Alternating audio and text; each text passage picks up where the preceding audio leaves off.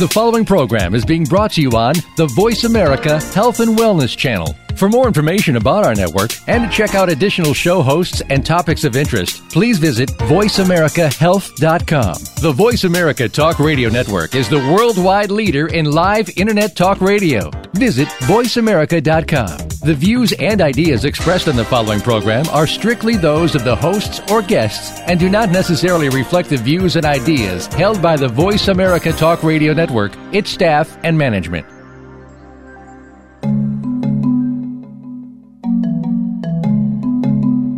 Welcome to Revolutionary Wellness Talk Radio, where we explore pathways to health for self, society, and the planet. We are home to a range of voices, as there is no single roadmap for meeting the challenges of our times. Tune in each week to expand your perspective, deepen your attention, and cultivate practices that support personal, communal, and global health. Thank you for joining us on this journey. Now, here's your host. Welcome, everyone, to Revolutionary Wellness Radio, and this is Susan Olesek. I am here, compliments of Rochelle McLaughlin, and I am so excited to talk to you today about type 5. We're investigating the investigator, you might say, and my guest is Clay Toomey. Um, this is a special segment for me because Clay and I go all the way back to, uh, I always have to get the dates right from the five, I think 2001. Is that right, Clay? Um, it was, no, it was 2000. 2011.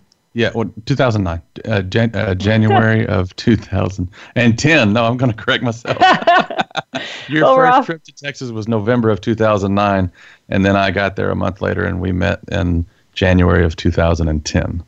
Well, we're so. off like a pack of turtles, and um, Clay already has spoiler alert. Uh, let you guys know that we met in prison, and um, it's it's special to talk about this because meeting Clay and being in the environment in which we met inspired me in so many different ways. And in particularly, he inspired me by being sort of a, a mind blowing, gregarious, open, generous, helpful, thoughtful type five. None of which is the stereotype that fives tend to have around them.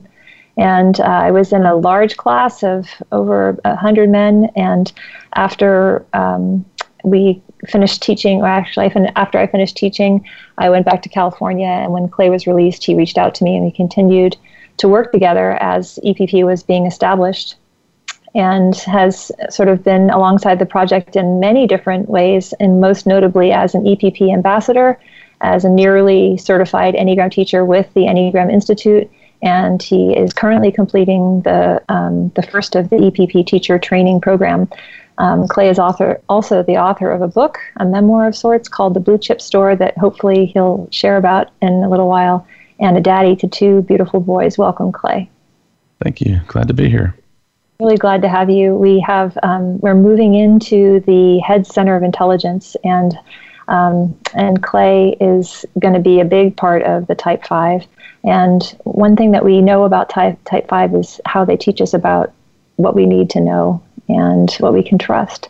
And so um, there's a lot of freedom. There's a lot of freedom in knowing knowing ourselves. I just want to start by asking you, Clay, what is it like um, to be? Um, I would say, what's it like to be talking about Type Five this far along in your journey since we met all that time ago? Well, um, it's a lot better now than it was then because at the time I was still struggling so much to find not just to learn the Enneagram and to learn about type 5, but just to learn myself. So um, that's a long journey that uh, will take me all the way to the grave, I'm sure. But um, it's a lot better, you know, seven years later uh, as far as comfort and ease and all that other good stuff goes. So um, I find it to be um, it's just one of the things I enjoy doing. So type five is is probably the type I know the best, and uh, I, I am happy to share anything I can. Well, type five comes from the head center of intelligence, and these are the types that um, that tend to not trust their own thinking and.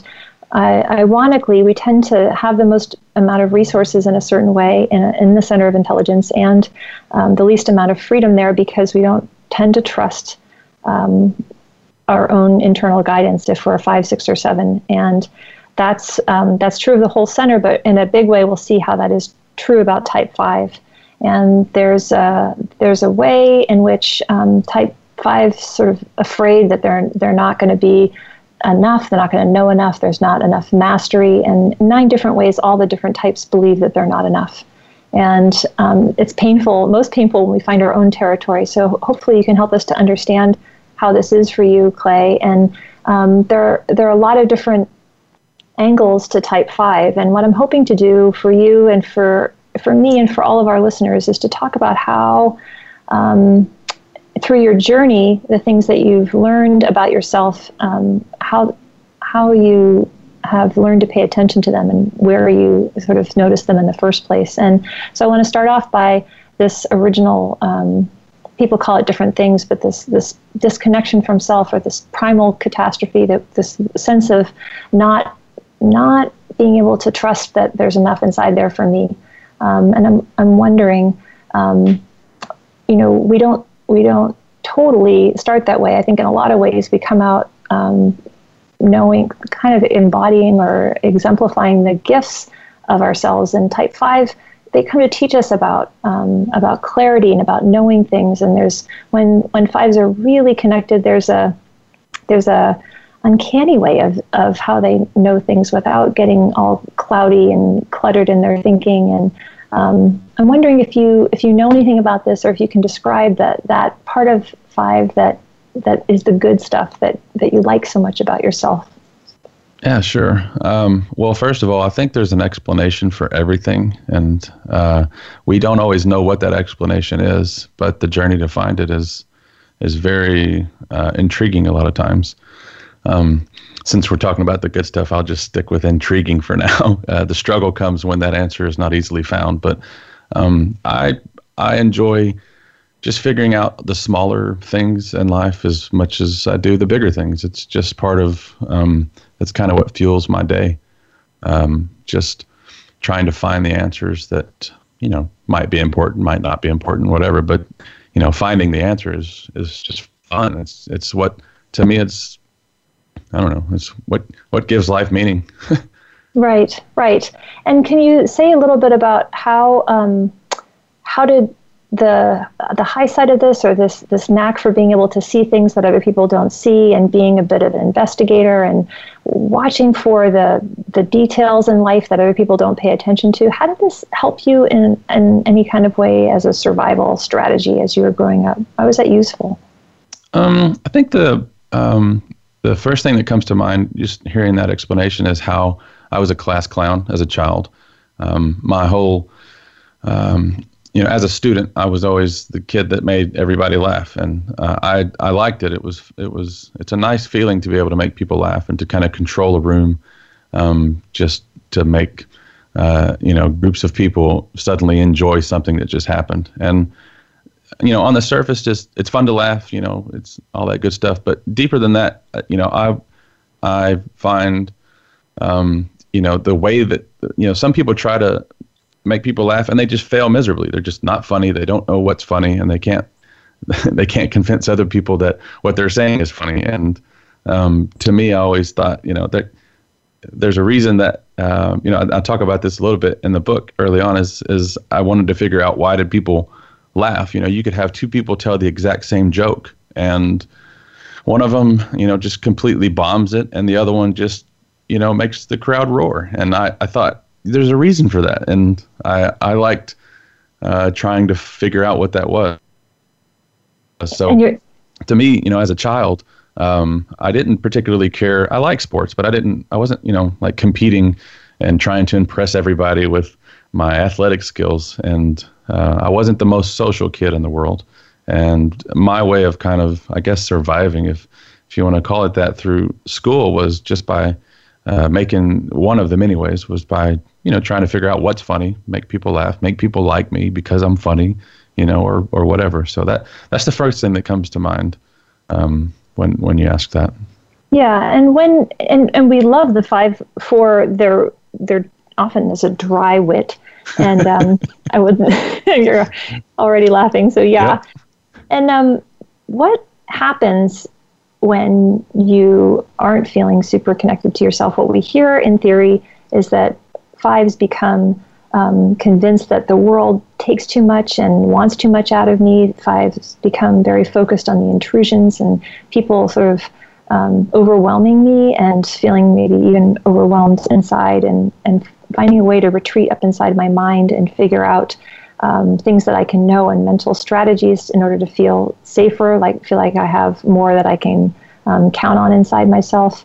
Do you recognize this kind of shift yeah, big time. And and the irony is, um, this the same scenario can bring two different reactions from me. I, I like being the guy that that people want to go to when they need answers. I I love being the ne- an expert on anything, and um, it's it's it's nice to be that go-to guy. But then I also can't stand people asking me questions, and it drives me nuts. Like even something as simple as, you know, what I had for lunch. Uh, somebody says, uh, you know, what what'd you have for lunch today? Or I don't know. To me, my first question is my, to myself, like, why is this person asking me that? Why do they want? Who cares? Why are they asking me what I had for lunch? uh, but you know, on other topics, I love being that person. So it's actually a bit of a paradox, and it's not always um, anything I ever fully understand. Why you know what what triggers the good reaction or what triggers the bad reaction? I don't know. Maybe I'll figure it out one day. But for now, it's just mostly confusing of uh, you know why why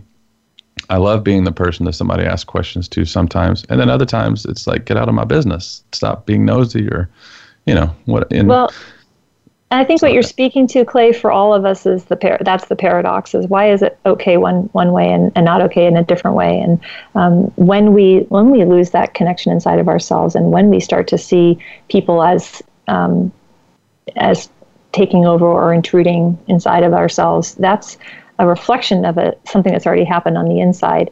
And I think that um, one of the real uh, gifts of wisdom of the Enneagram is that, if people are familiar with that book, is that it helps you to walk down the different levels of, mm-hmm. they call them levels, levels of development. I think it, think of them more like levels of presence. But when we continue to lose contact, we actually lose uh, our ability to be our um, the, all the qualities that I describe you with in the beginning, with that generosity of heart and spirit and that willingness to stay in contact with other people, all of that starts to, to go away. And fives go further and further up into their mind and more and more withdrawn and more and more detached, which is that defense that makes me feel like I'm going to be safe and kind of works, right? It kind of makes me feel safer. It also cuts me off from things like love and connection and people wanting to be with me and um, so I'm wondering if you could help us to understand a little bit about how how that happened for you, all the way down to being so disconnected that you ended up in a prison. Well, uh, that's a um, it, it, was a long process that just was a constant spiral down, and I think um, early in my twenties, um, I don't know, mid to early twenties, I I had what I thought was everything that you know most people aspire to have. Not that I was you know like rich and all that good stuff, but I mean I had a good job. I was married, had a great wife, great family. I had a new house. We both had new vehicles.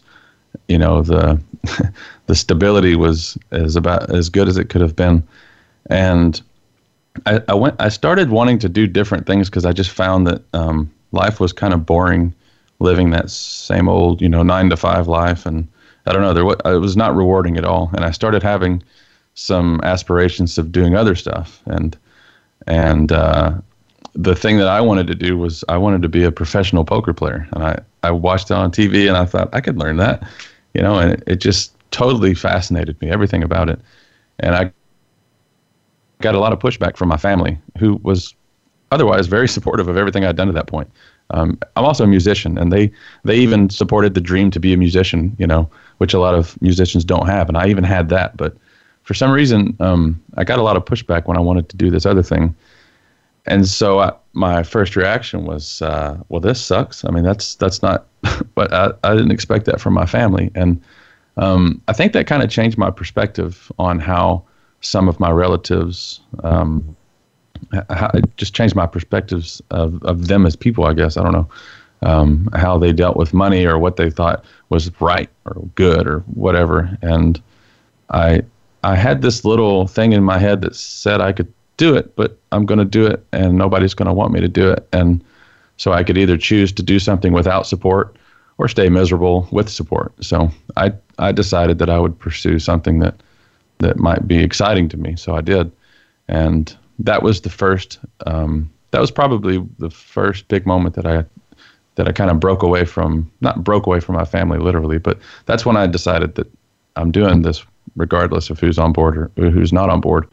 And the the further down that path I went, um, I it just got worse. And um, I just want to jump in right here for you for a second because this is true really for five, six, and seven, and I think it's so poignant that you can point to this moment and this word that you're using of this turn, and it, it was a turning away of family because it seemed as though they didn't support you, and of course if they, they didn't maybe support the vocation for all kinds of reasons, but mm-hmm. it felt very, very personal and felt very betraying. It sounds like inside of you.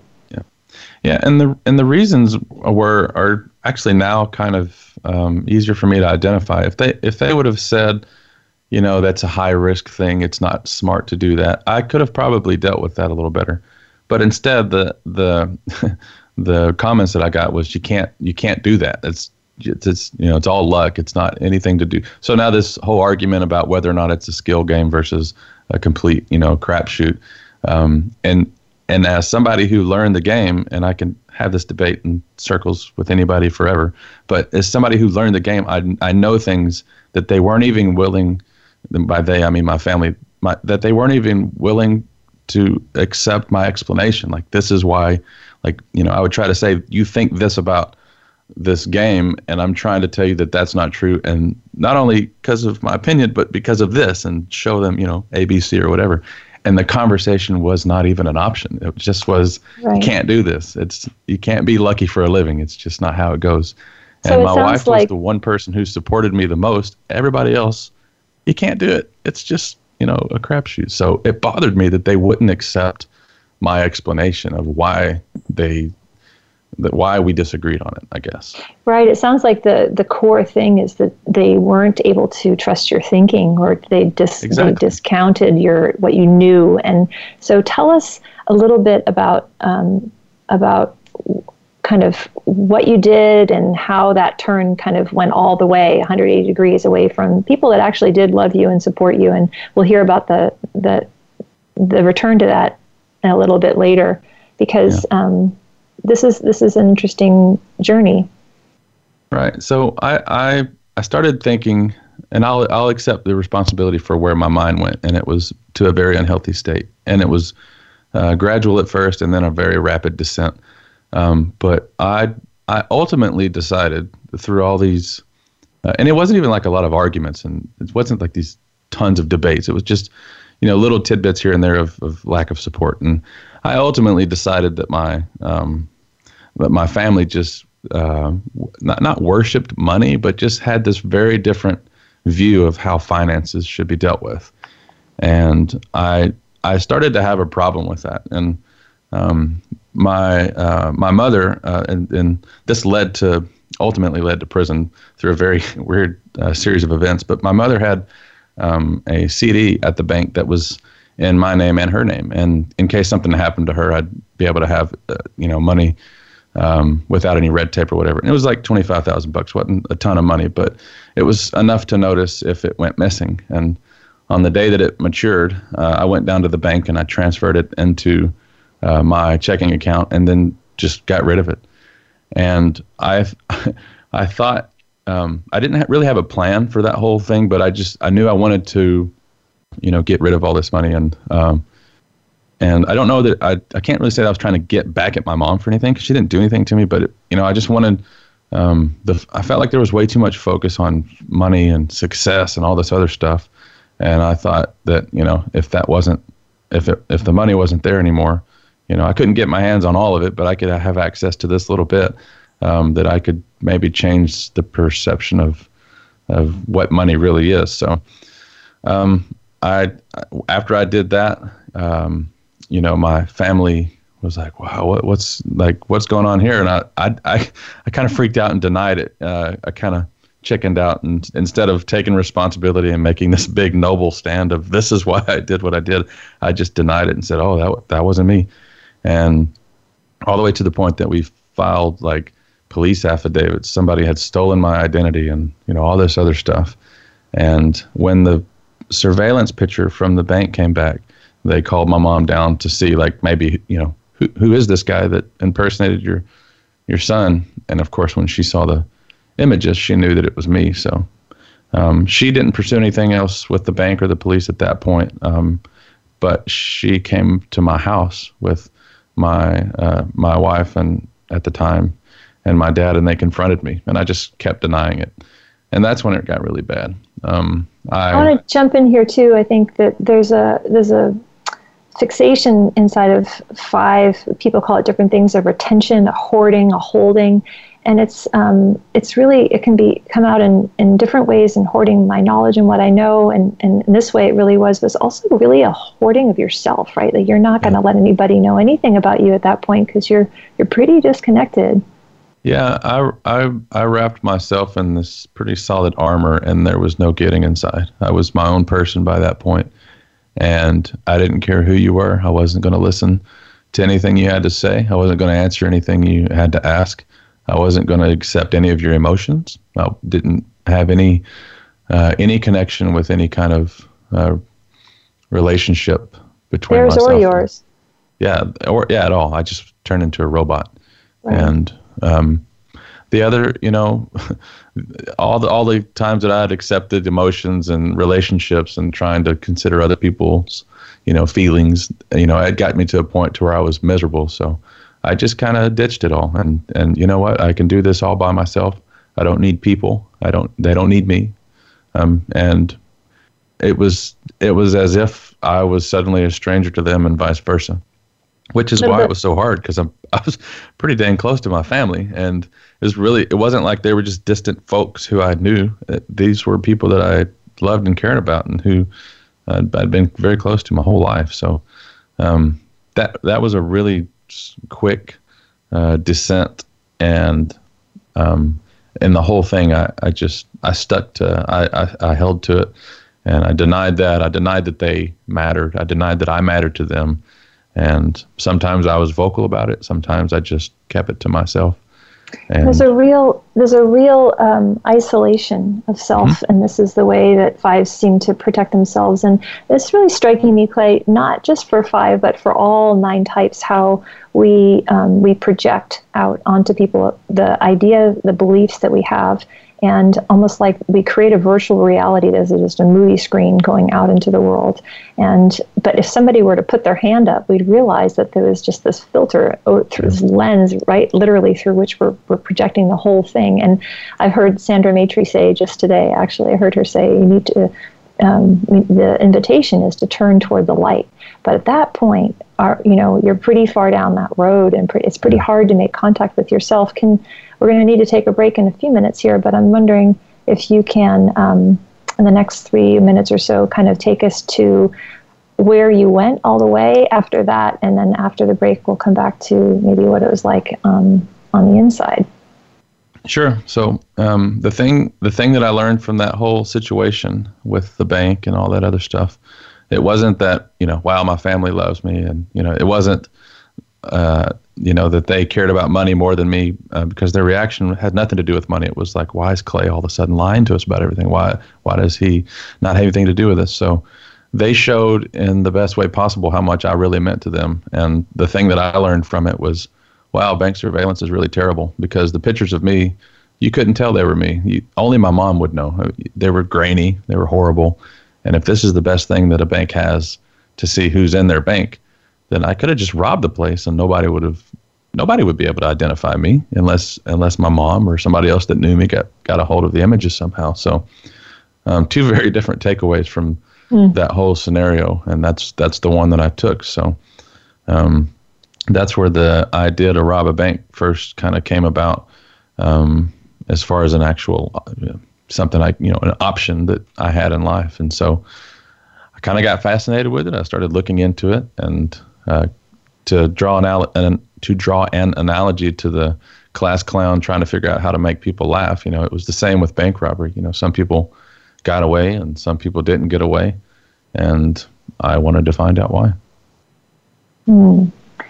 And um, I, I think it's important this part too. You were you were a successful bank robber. Would you say?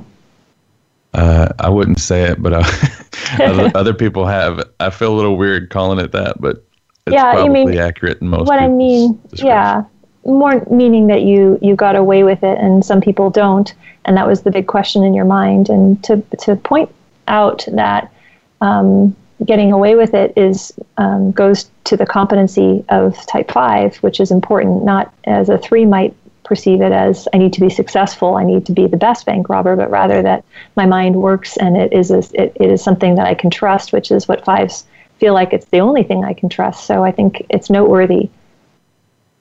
I robbed the banks and I did not get caught. How about that? Okay, so let's keep it actual and uh, very very factual. And um, and what was the and we have about one minute left until our break here. What was the way in which you um, you ended up in prison if you didn't get caught? Um, so towards the end of 2006 i became a father. Uh, october 4th of 2006 my first son was born. And um, anybody who has kids and probably most who even don't have kids know that something changes. It's just I don't I can't explain it. I don't know why. I don't know the neurological things that happen, but something happens and and it's just different. Life is not the same. And all the stuff that I'd been doing to that point had been to, for myself. And I I found myself considering like what what is it? You know, I have a child, I have a baby. I did two more banks after he was born, and they weren't they weren't the same. They weren't fun, for lack of a better word and I found myself wondering, like, this innocent baby has a dad who's me, and I didn't like it. So I decided to turn myself in. And it took a while to work up the nerve to do that, but ultimately I turned myself in. Thank you, Clay. We'll be right back.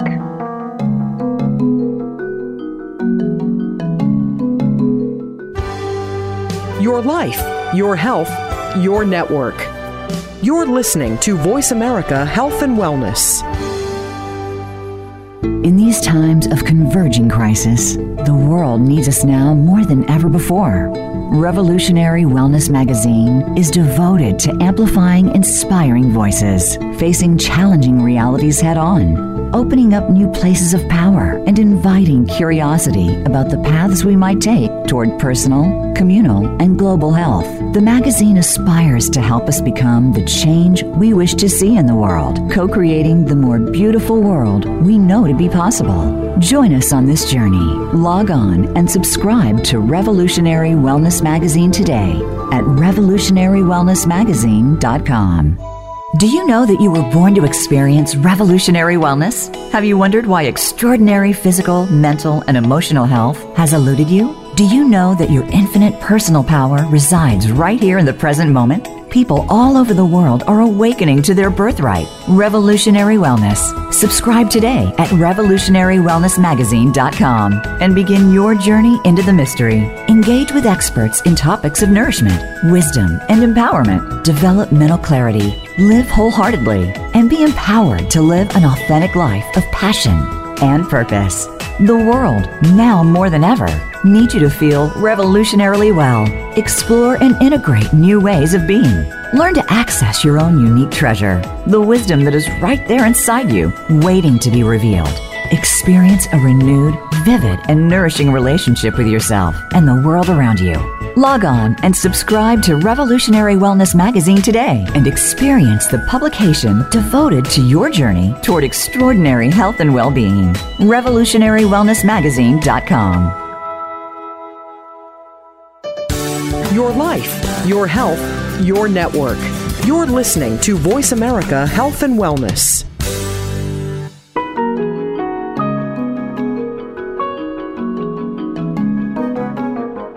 You're listening to Revolutionary Wellness Talk Radio. Our hosts are clinicians of mind and body medicine and lifestyle change. They are writers, activists, educators, and change agents. You can reach the show and our hosts at experiencerevolutionarywellness.com. Now, back to our show. And we're back with Revolutionary Wellness Talk Radio. My guest is Clay Toomey. And Clay, we're just picking up with you where you left off when you turned yourself in. And I want to ask you, what was it like to wake up in prison on your first day? Well, the the the lead up to finally turning myself in was about five months. So I had a lot of time to think about it, a lot of time to plan, you know, what I was going to do. And when I finally turned myself in, um, the arresting officers were everything was very professional, and uh, went back to the jail, and you know the the de- detective asked me all the questions, and they treated me pretty nicely, and I, I, even got like an extra hot pocket, which matters in jail, by the way. Mm-hmm. um, but uh, after all this, all this um, release of information, because I sat and chat, chatted with the detective for quite a while, and um, so it was a little bit before I finally got to a cell, and they had even moved around some guys so that I would have a cell by myself, and it was probably a few hours from the time I actually had handcuffs on to the time I finally got to a bed, and all the lead up to that and all the um, just the whole process of, of finally doing something. Um, I, I, knew that this was uh, going to be a big moment in my life, but I didn't quite. I didn't. I didn't have the the foresight to know that. I, uh, what I, knew, I just knew what I was doing was the right thing, but I didn't know why, and I didn't know what to expect or anything. But when I finally got back to my to my jail cell and I laid down, and um, it felt so good. It it felt good I mean, it sucks being in jail. You know, I, I don't try to make that, you know, uh, I don't try to paint this picture of jail as a lovely place because it sucks. It's terrible. I don't recommend it for anybody. But for me, um, when I laid down in that, um, I wouldn't even call it a bed. It was more like a, a mat, like a yoga mat on a metal bunk. Um, and I just I laid down, and it felt so good to uh, to have t- to have finally told people all this stuff that I did. And even better to know that nothing can happen from here except good stuff because this was the lowest point, period. I mean, this was as bad as it gets. But mm-hmm. for some reason, that felt good. Like it, it mm-hmm. was, there was this realization like, man, tomorrow's going to be better than, than today. And mm-hmm. I'm probably going to have a lot of those. So, um, I just, I laid there, I stared at the, I remember it crystal clear. Like you know, the the metal bunk above me, all the different gang graffiti scratched in it, and just just just dirty, filthy jail cell was the most pleasant place in the world. And I, probably within a few minutes of my head, you know, hitting the the mat there, I I passed out, went to sleep. It was the best sleep I'd had in months, probably mm. years. And um, when I woke up the next day, it was you know, my first morning in jail, and it was, you know, what I what I tell people was my first. That was my first day of freedom. Mm. You know, so many times what we experience is when we're really, really down the depths of ourselves, we're so, so cut off. And in our classes, we talk about being above the line or below the line. And being above the line is when we're, we're really emotionally available, right? And we're curious about anything and we're open to anything. Our hearts are open. And when we're below the line, we are, you know, pretty shut down, pretty um, defended in every way and it's um, it's an isolating experience to not be able to feel your feelings and to be um, having to pretend that you're something that you're not to all the people around you. I mean, it takes a lot of defenses and maneuverings to portray yourself in one way when you're really way below that line. So I can I can imagine the relief and um, and just highlighting the the isolation of the five it seems like you literally came back into contact with yourself. And at that point then can you tell us about um, sort of what happened in terms of your life in the in the jail and then prison in the first few months and maybe how much time overall you served? Sure. So um, I overall I did a little over three years, uh, and when I first when I first um, went away, as we say. Uh, I didn't tell anybody I was I was going. I called uh, Candace, my wife at the time, and I told her that I was going to be gone for a while, but I didn't go into much detail. I didn't call my mom. I didn't call my brother. I didn't call my dad. I just kind of disappeared from the world. So it was a bit of a shock, I think, out here for for most of my family, and then for me, um, it was uh, just the just the best thing ever and I knew that uh, I, I, knew that I, I needed to learn some stuff, and I had the best place possible to learn it because I had no responsibilities. I had no, and it sounds always kind of strange to say that say it this way, but when you're in jail, you, you really if if you make the most of it, you can really learn a lot about yourself and and prepare yourself for the free world again.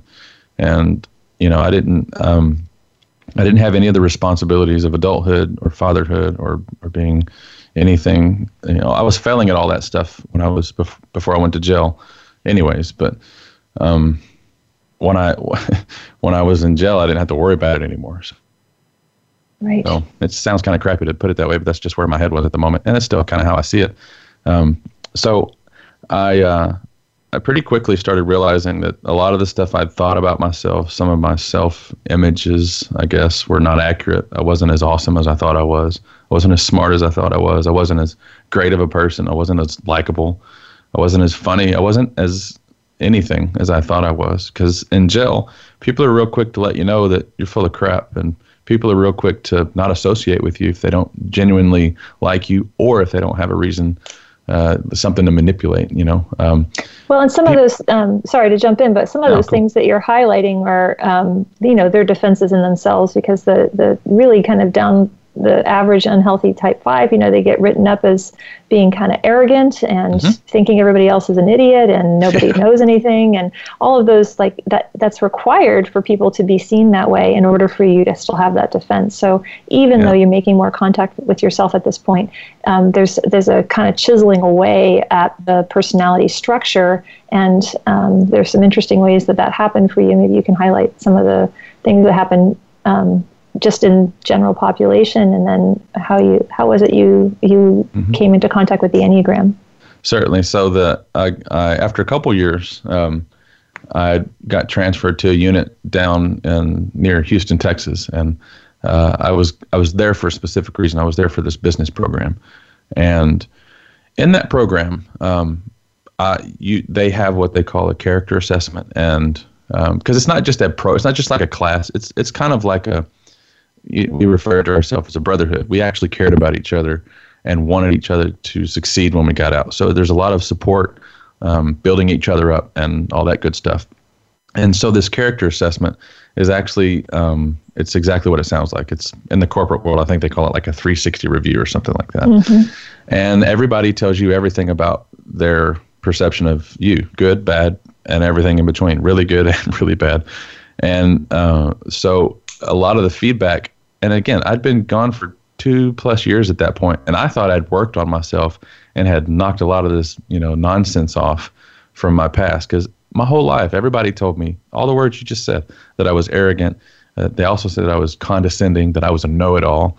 You mm-hmm. know, I thought the whole world was just mostly idiots, and that's kind of who I was. And I didn't always I wasn't always vocal about it. Like I wouldn't always just trash people to their face, but that's what I thought the world was. It was full of idiots, only a few smart people.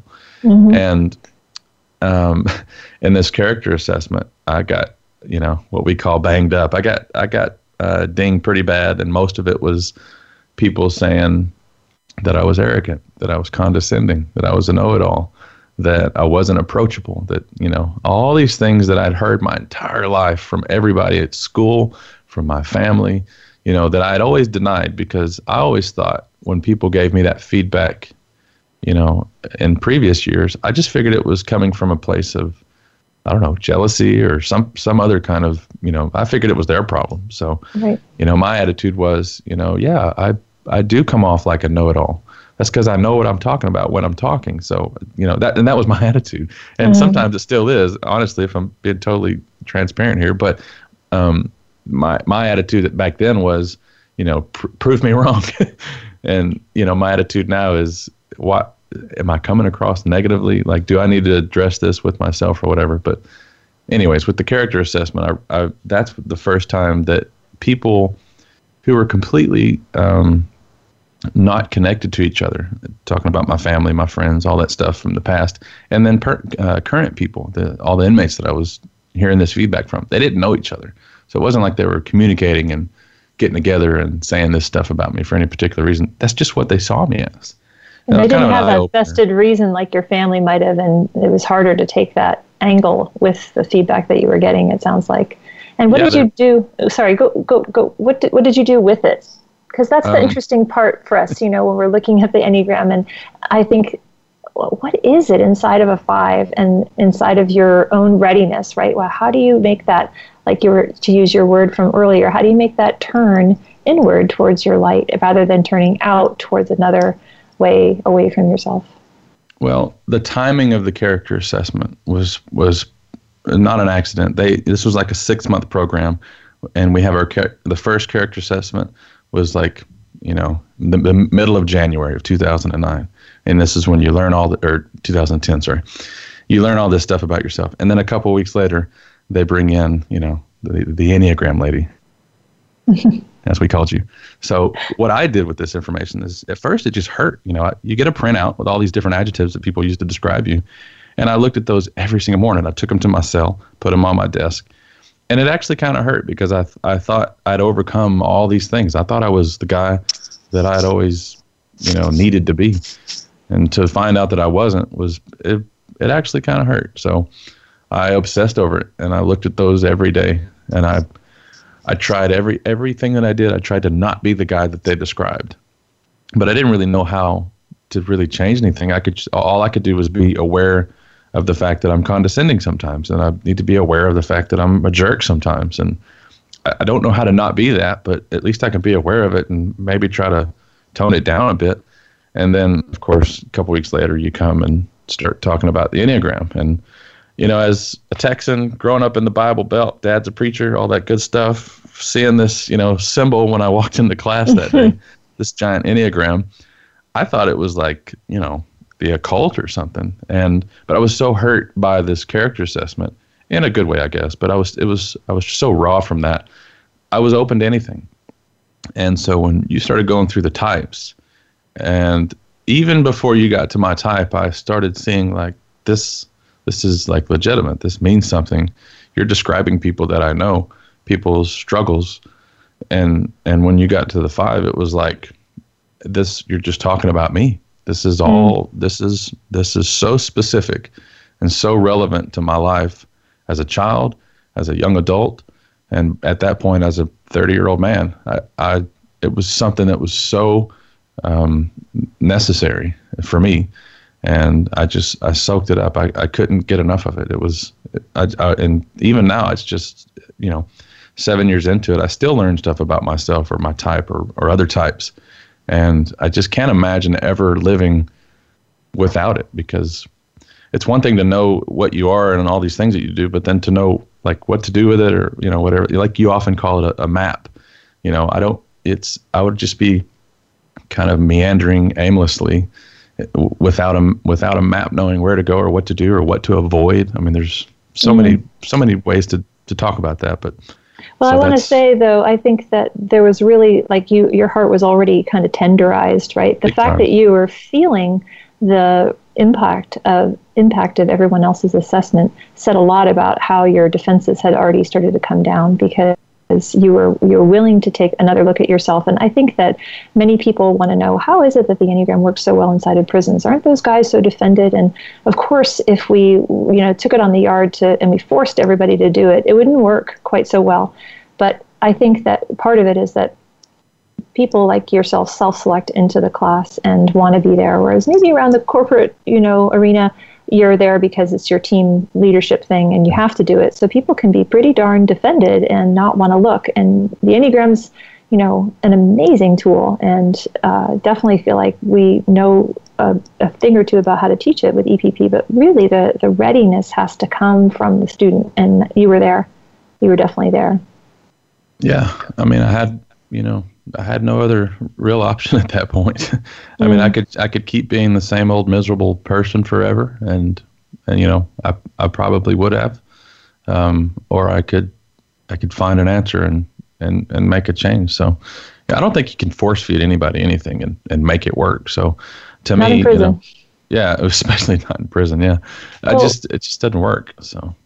Yeah. Let me ask you, in the minutes that we have left here, Clay, can you can you say something about um, your work since you've been out, and um, you, how how long has that been? First of all, uh, next month will be seven years. I got out August thirty first of twenty ten.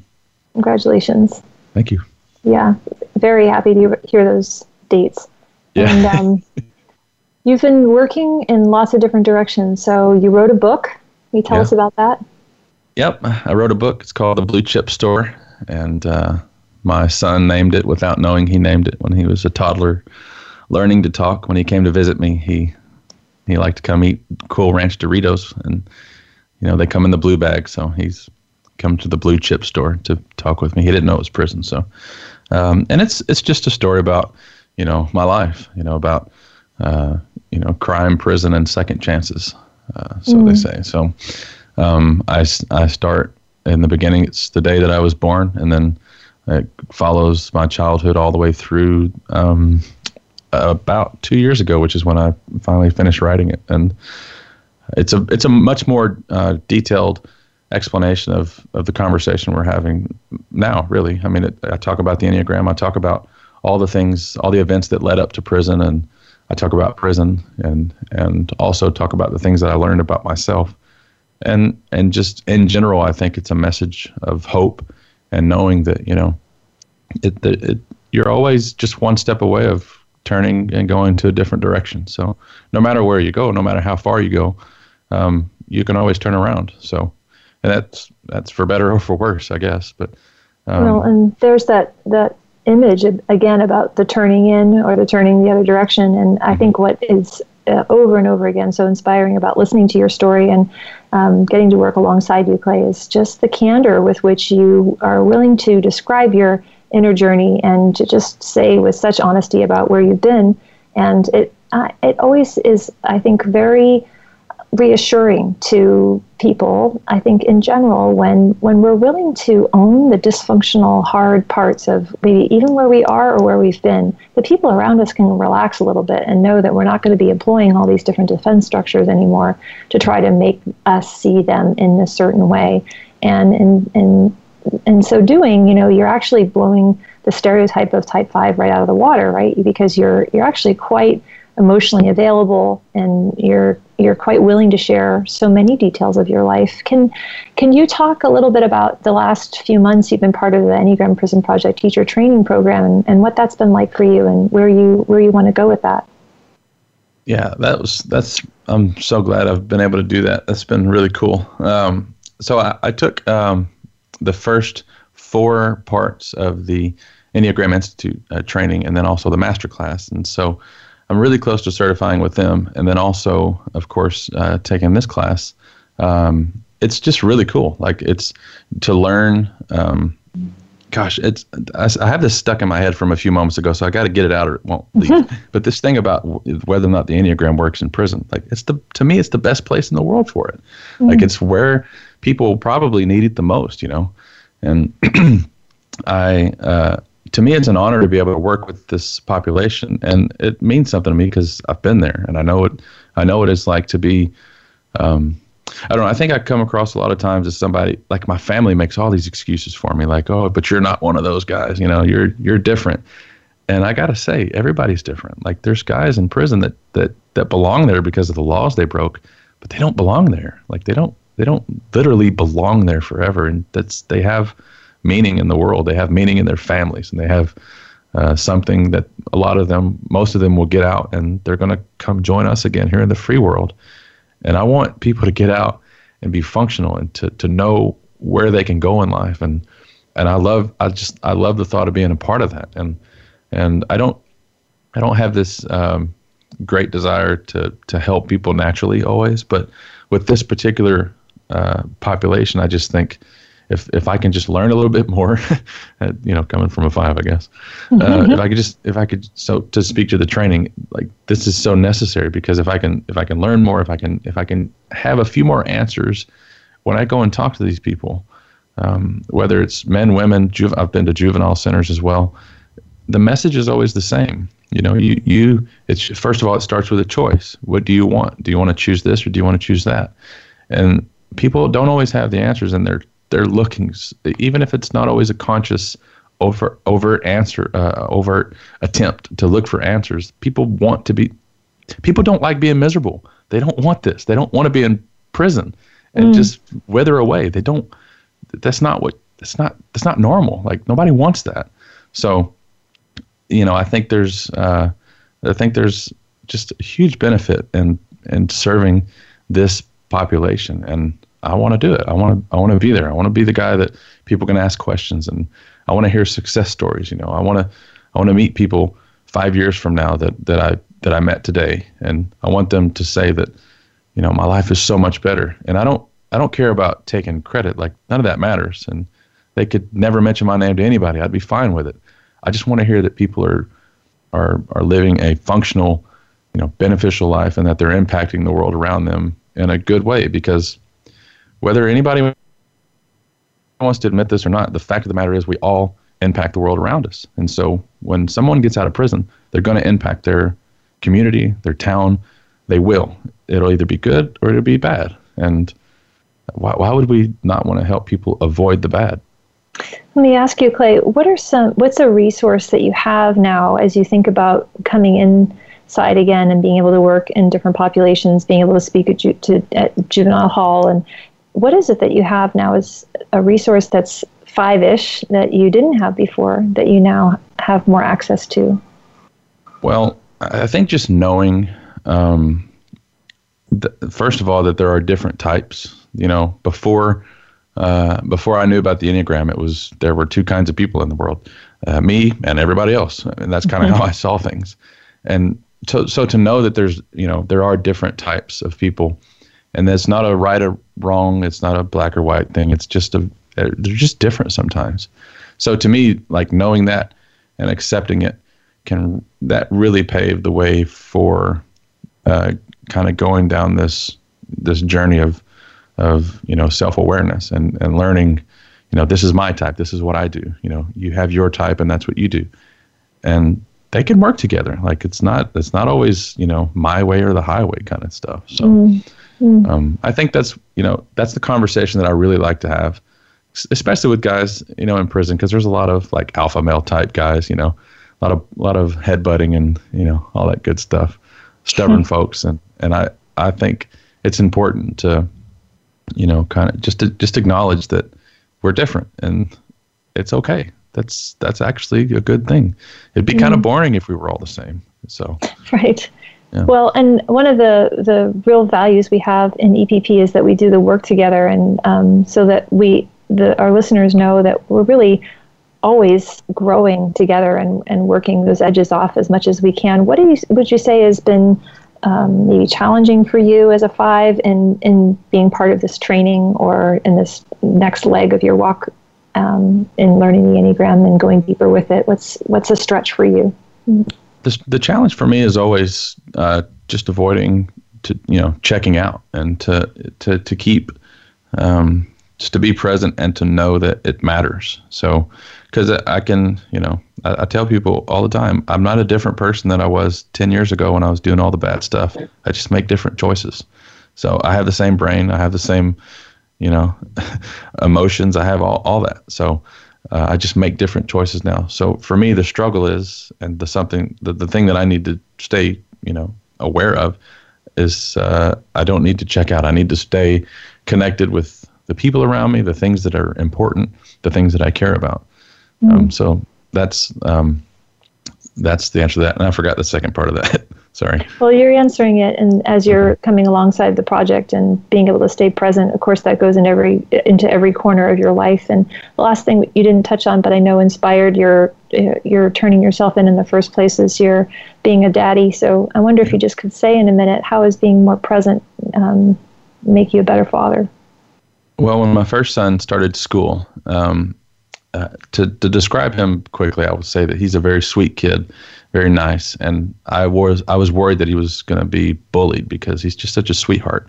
When he started school, the opposite happened. He wasn't a bully, but he gave the teachers hell, and it was just, uh, you know, he was not a good kid to have in class. He caused a ruckus and uh, did all the things that I did. So I got to experience what it's like to have a son who was basically me, and when I was a child, the the answer to the problem was, you know, beat them into submission. You know, I grew up in the '80s. That's what they did, at least in Texas, and that wasn't an option for my kid. That never worked for me, and I didn't expect it to work for him. So, um, I wanted to know what his problem was, and and to find that before I started just putting in my solutions all over the place.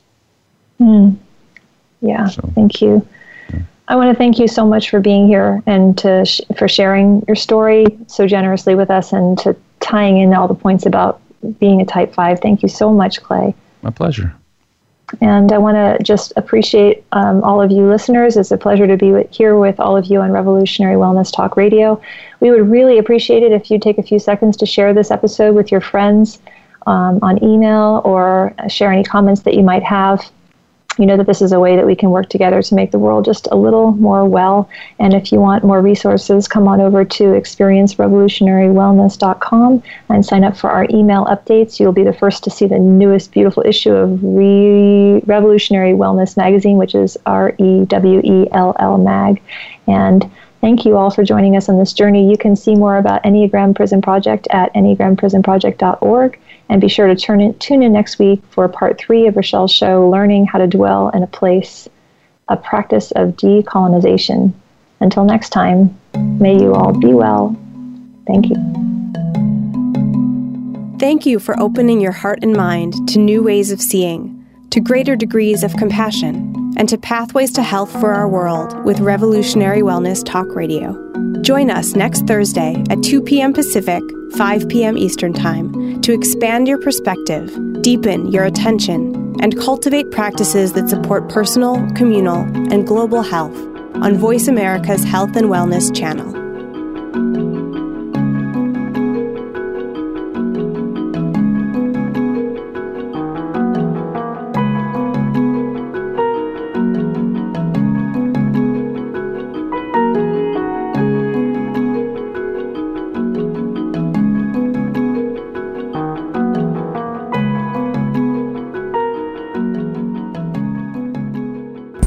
Thanks again for listening to the preceding program brought to you on the Voice America Health and Wellness channel. For more information about our network and to check out additional show hosts and topics of interest, please visit voiceamericahealth.com. The Voice America Talk Radio Network is the worldwide leader in live Internet talk radio. Visit voiceamerica.com. The views and ideas expressed on the preceding program are strictly those of the host or guests and do not necessarily reflect the views and ideas held by the Voice America Talk Radio Network, its staff, and management.